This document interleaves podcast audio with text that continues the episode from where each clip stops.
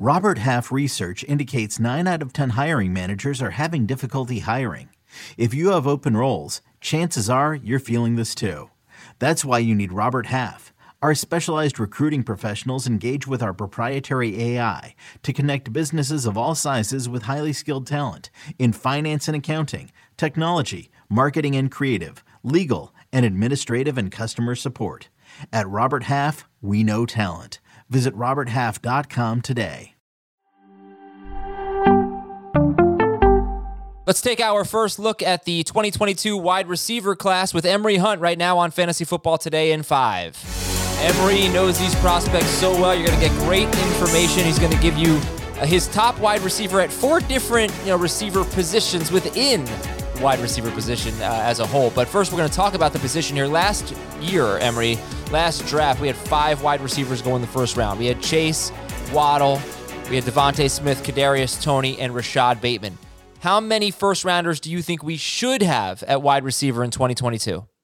You know, I think we should have probably three to four. I think we're, we'll see a run on old tackles. We'll see a run probably on corners.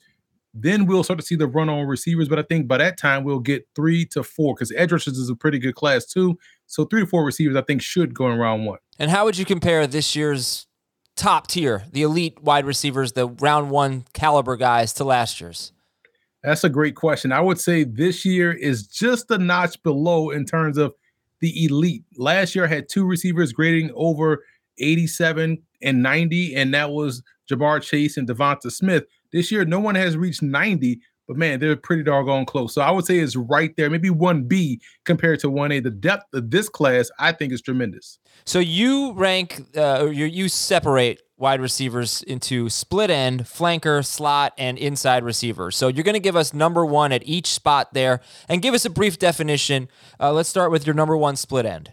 Yeah, Split end is your ex receiver. That's the bona fide number one guy we got to go to in this ball game. And number one this year is Drake London out of USC. He is someone that you know is getting the football. You still can't stop him. He can win short, intermediate, deep down the field, plays above the rim like you want him to. It does a great job, I feel as though, after the catch. What's his speed explosiveness like? It doesn't matter to me. For me, it's more about can he catch the football? And he does a good job in getting separation. I think when we look at speed, we tend to look at, okay, that's how you're going to separate. But for him, he was playing with a lot of inexperienced quarterbacks. So he probably was open earlier in the route.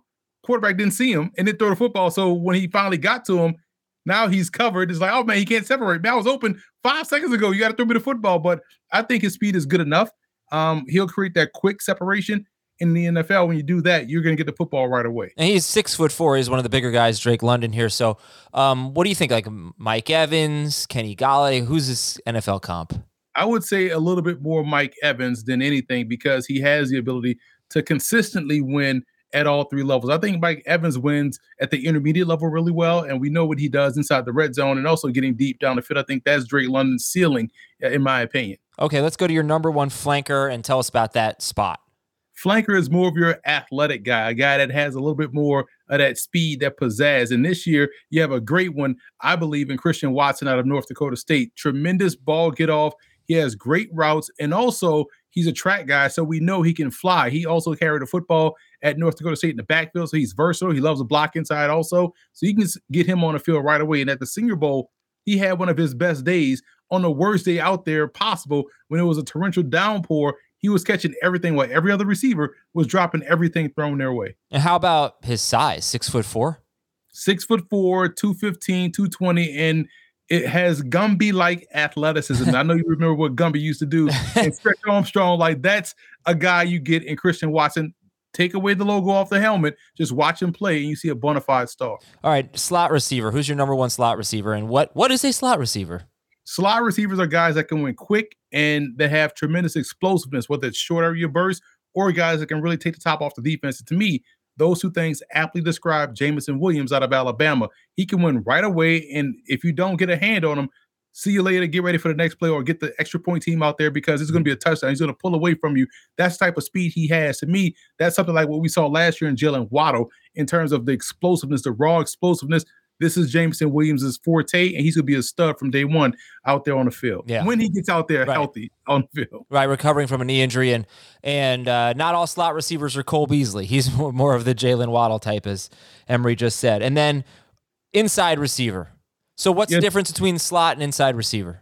That's a great question because everyone always asks that, and the inside receiver is a little bit more physical than your traditional slot receiver. So this is a guy that could either be a split end or a flanker, but he's a little bit more physical. I feel as though than the flanker. So he's more like a split end, but tightly aligned to the line of scrimmage. Can also block really well. This year's number one, Garrett Wilson out of Ohio State. I think he's a little bit more physical at the catch point than people give him give him credit for. They were shocked at how he's able to outmuscle DBs for the football. And I told him this at the combine when we spoke to him here on CBS Sports HQ.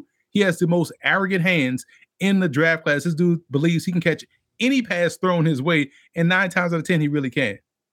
Okay, so you gave us your, you know, maybe we'll save it for the for the next show. And you gave us your number one split end flanker, inside receiver, and slot receiver. We'll find out who your number one overall wide receiver is. That was great stuff from Emory Hunt, and we'll have another episode for you tomorrow on Fantasy Football Today in Five as we take our second look at the wide receiver position in this draft class.